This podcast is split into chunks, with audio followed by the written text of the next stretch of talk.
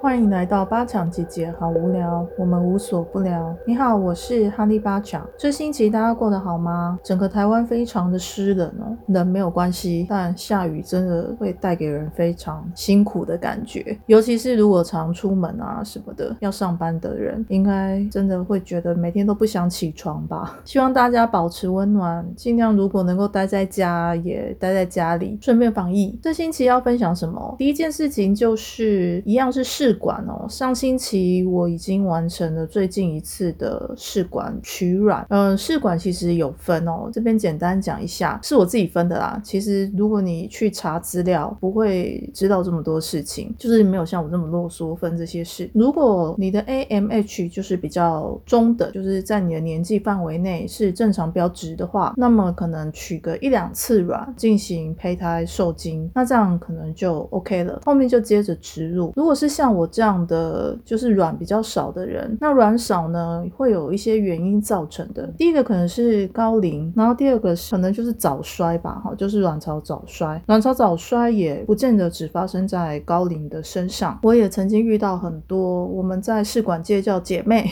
虽然我觉得这个称呼很奇怪，那没关系，我就暂且用这个称呼。在试管的姐妹呢，也有遇到，比如说还没有三十岁，可是她的 AMH 可能已经跟我差不多的数字了。那如果是这样的话，早一点发现，早一点可能进试管，或早一点决定要不要怀孕，然后进入她自己的疗程。那通常呢，像卵少的人，像我这么少哦，或是 AMH 的数字非常的低，可能就要进行嗯比较多次的取卵，取卵之后就受精，受精成功留下来的这些胚胎呢，就会先把它冷冻。那这个过程我们叫做集胚，收集的集，胚胎的胚。那大概集到一个数量呢。后面再开始进行植入。那为什么我会建议这样做呢？主要是年纪。刚刚讲说，可能还没到三十的人卵巢早衰的的话，它其实也是要跟年纪赛跑的。就是一旦发现早衰，那就是准备要跟时间开始竞赛。那这个竞赛呢，就是要尽量在一定的年纪，或是在卵巢更衰退的之前，尽量的取卵。那取卵出来，也不是说能够真的所有的卵都能够成功的熬过。受精的这一个过程，不过至少要有卵可以取，这样还有胚胎的希望。所以我们在集胚之后才会进行植植入的原因，主要是因为要跟时间赛跑。那第二就是有时候植入后，万一啦哈，就是医生可能都不乐见的，就是胚胎的状况不好，植入但有着床，可是熬不到就是活产，活是活下来的活，产是产妇的产，生产的产，这个胚胎。怎么了？那就要做人工流产。如果不幸遇到人工流产这件事情，甚至有时候不用人工流产，可能比较早一点，比如说早期几周的胚胎，可能药流就可以了。药流的意思就是吃药然后流掉哈。有些人是用药流就可以干净，可是如果胚胎的周数比较大了，那么可能就要用人工流产。一旦人工流产呢，呃，身体就要做一次小月。那想嘛，做小月可能又要花很多时。时间还有心情上的恢复，那身体跟心灵呢都会有感到创伤。那在这个过程，虽然大部分的人会不去不挠的继续，可是其实只要经历过一次这样的状态，就可能会要至少花，如果健康一点的心态，就要花一两个月去恢复身心灵上面的这种创伤。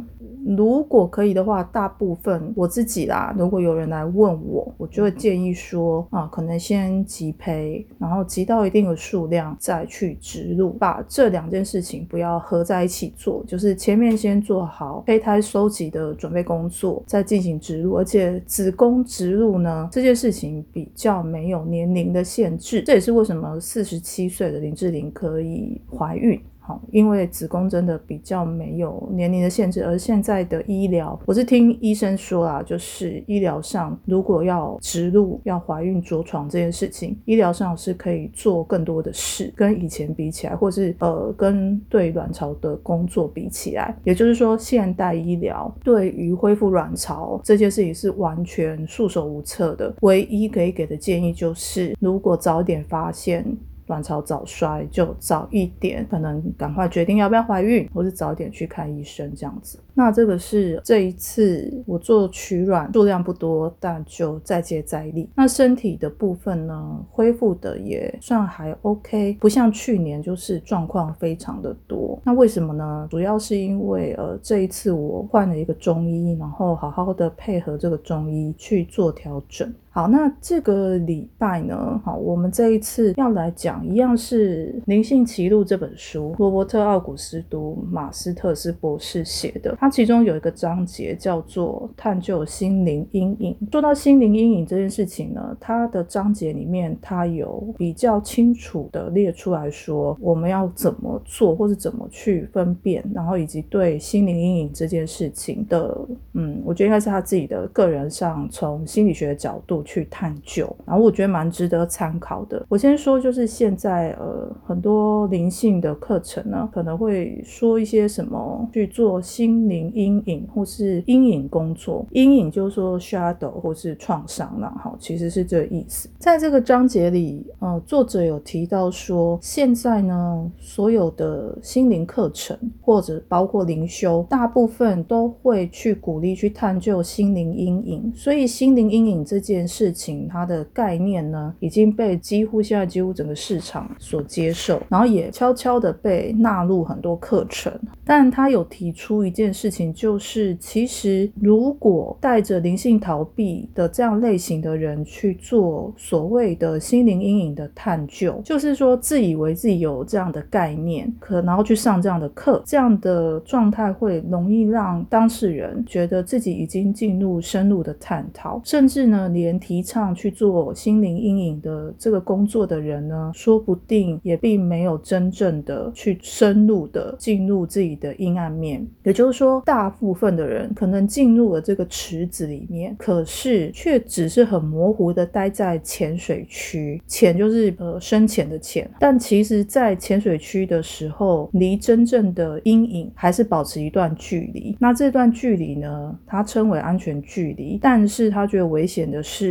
在浅水区的人以为自己在深水区，其实这个是更严重的状况。那他有提出一个说法，就是说心灵阴影究竟有哪些元素？所谓这些元素，其实就是会导致我们去处于暗处啊，投射在他人身上的特质与特征，同时呢，也创造出这些元素并不属于我们这种以假乱真的妄想。那他意思就是说，把自己的阴暗面呢，可能投射在别人身上，总是在别人身上看到这一些所谓阴影的特质和特征。那这些在个人或是集体意识上面。都会成为一个个人的妄想。如果去揭穿这个妄想，收回这些被排拒在我们生命之外的元素，那便是探讨心灵阴影的精髓。可是去探讨这些心灵阴影呢，我们是需要付出很多代价的，因为他在这个整个过程中，必须要让我们自己感觉到说自己是情绪开放的，然后自己是透明的，一直去做所谓开放跟透明自己的这件事情。当旧伤。不上台面的时候，会让人感觉到措手不及。那这个挑战呢，有时候或许还能够回答说：“哎，这个是我自己的真本性，还是说这是问题真正的答案？”可是大部分在这个状态下，我们第一个感觉到是非常的不自在。然后他有提出说：“呃，去做真正的心灵阴影的探索之后，人是不可能毫发无伤的。”他意思就是说，其实当我们进入去直面自己的阴，阴影的时候呢，混乱不堪这四个字其实是探讨的过程中的这个本质。也就是说，当我们真正去面对这些痛苦的时候，这些痛苦一被引出来以后，我们会在心理层面上感到崩溃。那一旦崩溃这件事情发生呢，呃，他认定说这是一个比较重大突破的先驱，因为毕竟一旦崩溃呢，感觉这个大门就打开了，然后这个大门一打开，我们就会发现那个。是我们一直想要逃避的本质，或是我们根本就不想要去直面的过去的一些可能伤痛或创伤。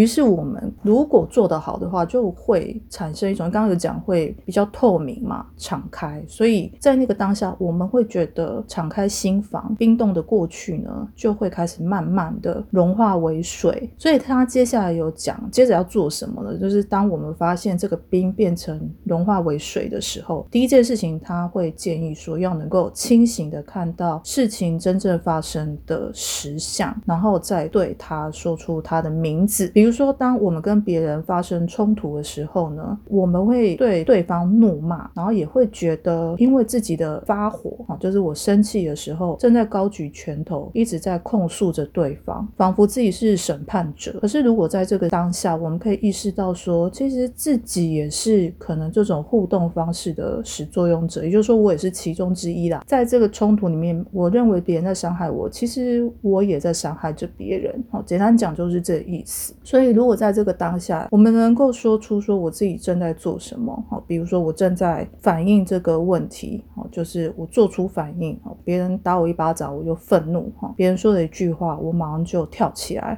或是别人可能触及到我的某一个伤口，我马上就表现的冷若冰霜，或者是非常挑衅，好，就是讲到什么，我马上就攻击回去，甚至很防备，哈，离开现场，完全不想说什么，诸如此类的。当我们把这一些说出来的自己的这一些情绪状态，完全投射在另外一半身上，我们其实有时候会看得更广更远。所以这个就是我们要说出来说，我现在在做什么这件事情，我在做什么？比如说我在生气，我在愤怒，我变得无情啊，我变得很防备。其实这个就是开始去看见自己的心灵阴影。那他会建议说，接下来第二件事情就是对自己说出正在发生什么事，而且做的时候要放下戒心。这个时候呢，其实是刚刚有讲到，就是比较敞开，因为敞开有时候会代表也是比较脆弱，然后也透明呢，也是必要的。即使无法完全敞开呢，也要能够去表达自己的心情，去承认说，哦，对我现在没办法来讲这件事情，我打不开自己。所以他其实认为最重要的是要去承认自己的感觉，而去承认这个感觉是非常不容易的，尤其呢，很多人。可能去上了很多课，去学了很多技巧，就会以为自己可以把这些事情处理得很好。可是呢，真正在做这些所谓的发生什么事，自己去承认这个感觉的时候，大部分是会感到丢脸，或是觉得很难为情的，甚至有些人会觉得很惭愧。所以去承认自己是丢脸。难为情、很糗，或者是觉得很惭愧的时候，将这个感觉转化成别种的情绪或状态。为什么无法敞开呢？其实有时候是因为太丢脸了，太难为情了，觉得很惭愧，所以就会开始关闭自己的感觉。有的人是表现的就是更生气，有些人是直接解离。解离是心理学上的一个用法，好，大家可以去查一下。那或者是关闭，开始关闭自己的感觉，以至于说，哎，其实我们在。做这个面对直面这个感觉的时候，根本就也没有办法把这个感觉或是把话说清楚。他认为说，某一种自我揭露通常做起来是非常辛苦的，而且会重挫自我。但如果真的想要进入一个真正成熟的关系里面，自我揭露是可行的，然后也是必要的。这样说起来，我不知道大家是不是觉得很容易理解。我自己个人呢，对于面对阴影工作的这个事情，我。大概真正的去触碰到阴影，只有零星的几次吧，因为那个感觉真的非常的痛苦，那个痛苦是已经超越了所谓的羞愧，就是那个情绪是很复杂、很难以形容，而且很难去承认的，就会觉得说这是我吗？怎么这么丑？怎么这么过分？怎么这么糟糕？然后那个所有的对自己最负面到极点的那个情绪的批判，会到最高点。所以在那个过程里面，去承认自己这一些情绪是，呃，我忘记是不是在某一集我讲，但是意思就是它真的很像火在烧。所以我常跟大家讲，就是说，在做灵性道路或是走上自己的灵性道路这件事情，不是一件非常快。快乐的事，因为在那个整个面对自我、直面自己阴影，尤其在做阴影工作这件事情的时候，会觉得天哪，我们就是只是试着把手指头放到。蜡烛上面，都觉得受不了那个炙热，而且会怕自己烧伤。可是，在进入阴影之后，那个自己真的是会有一种被烧得面目全非。可是我不能离开那个火，我必须要待在那个火里面，忍受这一切的燃烧跟。自考，那个自考是非常非常痛苦的，很难用现在的语言来形容它。不过这个作者他有说，的确就是这个过程会有的，而且通常啦，我们确实是可以自行去探究这个心灵阴影的。也就是说，他是觉得如果。你没有在专业协助，或是在学有专精的人身边的协助下，自己去做这些心灵阴影的探索或阴影工作的话，也不是不行。只是如果是有专业人士帮助的话，呃，这个过程会更有效率。然后的确呢，也会因为自己去靠近了那个阴影的那些元素，看见它、理解它，这个过程呢，会发现自己平常所学的那些成人的技巧完全使不上力，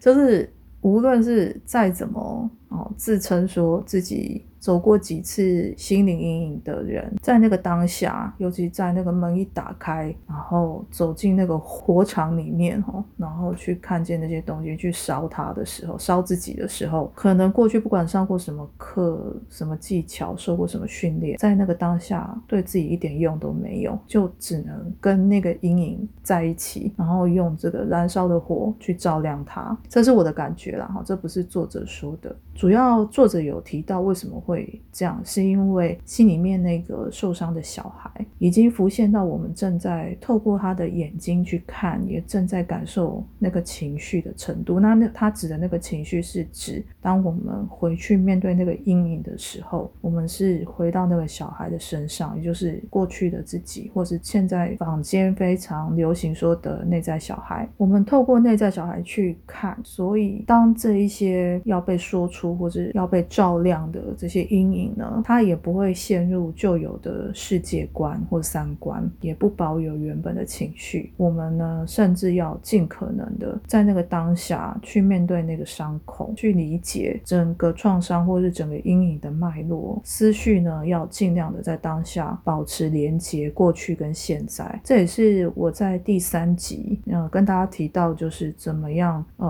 回到自己的过去去做这些所谓小小重生的工作。其实那个。重生的工作就是有一点点在做心理阴影哈，或是阴影工作的部分。那那个也就是我鼓励大家回去做的原因是，它是一小部分，我们可以自己慢慢的做。那这个疗愈呢就会开始了。一旦这个心理阴影的工作疗愈一开始，我们就不会再躲在暗处，勇气也会更多。所以这把火呢，它虽然烧得很炙热、很痛苦，可是其实火还有另外一个元素。叫做它有热量，它也供应的光。当我们接受这个热跟光的时候，热跟光的另外一个就是有一种自焚的感觉，灵性上的自焚，这是我自己称呼的哈。灵性上在面对阴影工作的时候，会有一种很强烈的自焚的感觉，会觉得有一种灵性的那种油泼在自己身上，然后你一定要有勇气把耐打 点燃，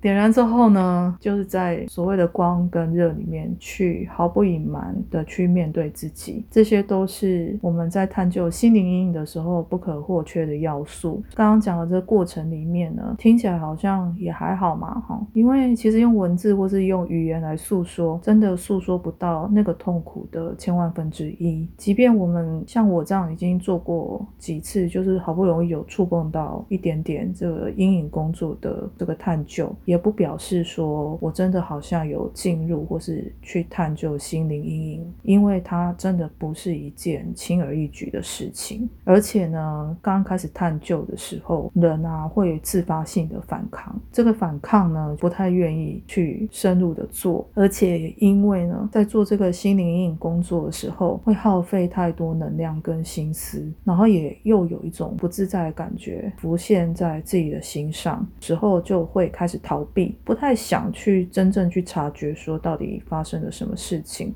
那作者会认为说，其实刚刚讲的那种抗拒的感觉，它是非常非常正常，是人之常情的。然后有时候呢，我们也会在这个过程里面胡乱投射一些内镜。那这个内镜呢，就是嗯，一直在猜测说，呃，很多未经检视的心灵成分，这些到底是什么？然后我被这些成分操控吗？还是我真的有在这些成分里面好好的运作？然后如果我赢了，又有什么意义呢？那我输出了还不行吗？哈，就是会有很多我刚刚讲这些是不是听不懂？那一这个就是所谓的未经解释的投射，就是一堆莫名其妙的质疑，或是莫名其妙的自我检讨。可是这个都还不到触及心灵阴影工作的边缘。因为中间会抗拒嘛，或者是因为太袒露自己、敞开自己，觉得自己太透明，会想要转身离开，觉得火太热了，不想跳进去自焚，哦，就是没有勇气点那个赖打，可能就是突然有一种冲动，把那个灵性的那种油呢，全部都灌在自己身上，可是临门一脚那个赖打不敢点上，哈，我是这样的形容这种感觉啦，哈，这只是今年的形容，我只是目前可以想象得到，好像可以这样形容给大家听，哈，比喻给大家。家庭，可是呢，在这样的过程里面，我们如果啦，即便离开了，可是真的总有天又会再转身回来说，好好好，我还是要好好的把这个阴影工作做好，那就会继续的做。其实这样来来回回会很多很多上千万次，哈，绝对会的。如果你也曾经有这样的经验，就说你们一脚了，但是又退回来，不要责备自己，因为这是很正常的，因为那个过程，呃，不是人人都可以轻而易举的跳。进去的，但是，一旦我们继续去探究这个心灵阴影之后呢，我们就会慢慢的发展出，比如说慈悲啦、勇气啊，去接纳很多被我们断绝或是排斥或拒绝的那个部分的自己。也就是说，我们会更能够远离阴暗的元素的这个习惯，因为有时候我们对于阴暗或阴影，它其实只是一个习惯或者一个制约，不由自主的去变成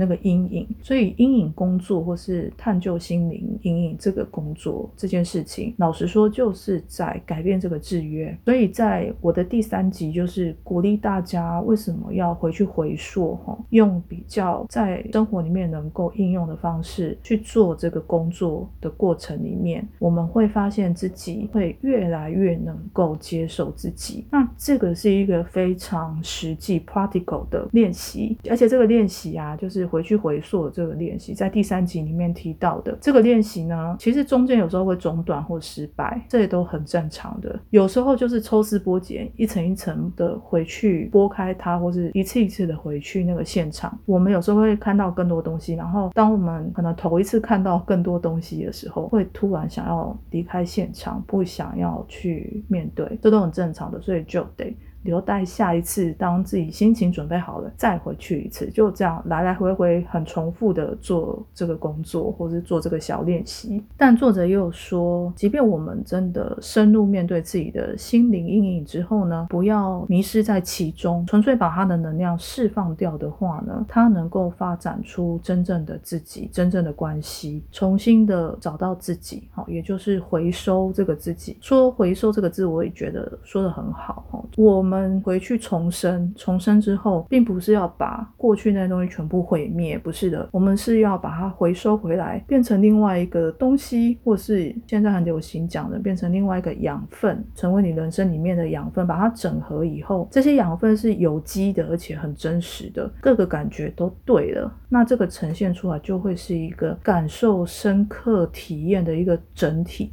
平衡，而且会有一种很完整的感觉，而越浅越深呢，就不会觉得那些波涛、那些浪涛呢是滚来滚去的。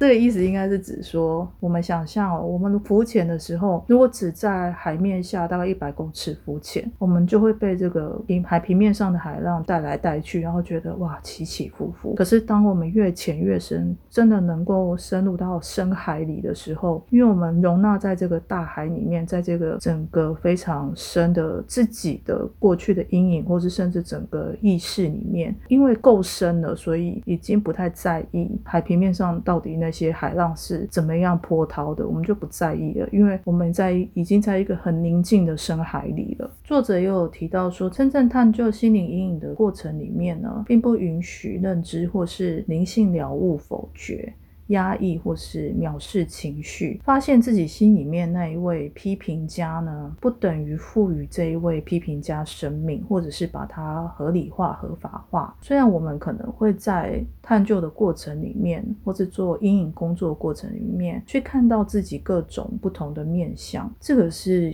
的确是为了去看这些面相而会有这样的一个结果。但如果只是做到这些程度呢，反而会让人停滞不前，也无法深入了解自己。也就是说，他会建议说，如果我们要进入所谓充分感受自己的这个痛苦，睁开眼睛，敞开心房，进入穿越那份痛苦，并且呢，与这个痛苦。那我与这个阴影更密切、更亲密。一旦开始这么做呢，就比较不会觉得自己好像隔着一段安全距离，或是情感疏离的这种关系。说出某个心灵元素，也许就是会让我们更真心诚意。因为这些心灵元素，或者是这一些阴影工作的过程里面，嗯，他会哭喊，那将会成为我们的哭喊。如果他伸手，我们我们也会伸出手。因为我们曾经拒绝去面对这些阴影或是创伤，但现在呢？因为经过这些哭喊或是伸手，不管在那个过程里经历什么，其实它就只是一个历史片段。其实它就是来自于比较破碎时间的纪念品。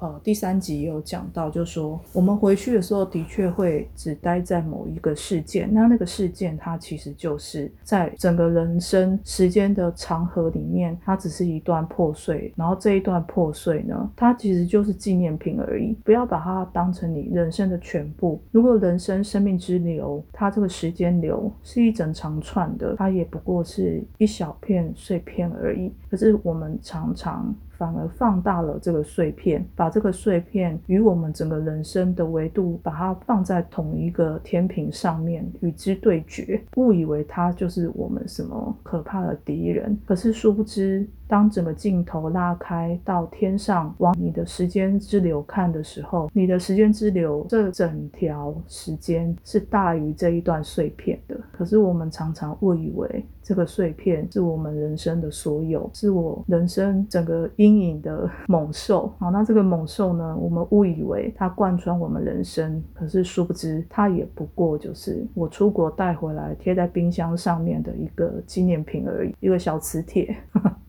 作者又提出提醒，灵性导师也好，心理治疗师也罢，如果呢引导者对于这个所谓的阴影工作领域不够熟悉，然后也对于自己的阴暗面的探究呢也不够深入，便无法对学生或是个案的行为感到自在，可能呢就是也会中断或排斥个案所有的行为。作者说，如果一个灵性导师他从来不做任何深入的。心理治疗，或者是任何深入的自我探究，做这些阴影工作，却声称说自己跟学生一同在探究心灵阴影，其实是只会害了学生，也会害了自己。因为如果一个导师呢，他并没有引导学生到痛苦的底层，甚至连表面也没有触碰。没错，有些心灵方法，有些。灵修的方法呢，比如说只用静心冥想的方式，说哦，我用静心用冥想就可以去面对这一些所谓的阴影。确实，他认为有助于心灵阴影带至表面，同时呢，也腾出空间去观察它。这种所谓的冥想啊、静心可能会有帮助，但将静心呢作为主要的关照带入心灵阴影中，作者认为是啊，其实不太足够的。他认为我们还是要另找方法，比如说去做心理治疗，或是找专业在做这种灵性阴影面的工作探索的人。反而就是，如果不去找这些而暂停灵修的话，他认为会觉得还蛮可惜的。我觉得他表达意思就是说，即便他说出假设静心其实是不足以真正去面对那些阴暗面，也没有办法真的做太多所谓探究阴阴影的部分，可是他也鼓励大家多多尝试各种方法。那他提出的例子是说，其他方法，比如是心理治疗。然后他也鼓励大家说，不要因为说哦静心这些方式，因为它效果有限而暂停灵修。所以他的鼓励是指，我们就不要将自己的阴影呢留在暗处，而是真正的去接近、触碰、亲近这些阴影，带给这些阴影呢一种比较不盲目、没有戒心、强而有力的慈悲，一种猛烈却温柔、精确而广泛，是个人也是跨个人的慈悲。而这样的关怀呢，有时候会反而有助于转化我们自己心灵阴暗面的关系。透过这种深化的同整呢，我们就可以更真实、更完整，也接纳更深刻的生活。那我也分享一下，就是我也有几次，真的是少少寥寥数次啊，哈，真的去触碰到阴影，然后去面对它的那个过程之后呢，的确可能在真实生活里面，我认清了很多关系，然后也很大刀阔斧的把一些关系终止，甚至呢，也有些关系是因此而更深入。那这个部分呢，我会把它归纳在因为面对的这。一些阴影或者是创伤之后呢，我的心智就会越来越成熟。那心智成熟呢，其实这是。另外一件事情，也是另外一个工作。我们在引导自己从阴影到心智成熟的这一条路呢，有时候我就会把它称为是，它是一条很少人在走的路。有时候我会称为它是灵性道路，因为它并不是这个社会上或是这个世俗生活里面大部分的人所推崇的生活方式。那在这边跟大家分享，谢谢你听到这里，我们下一集见。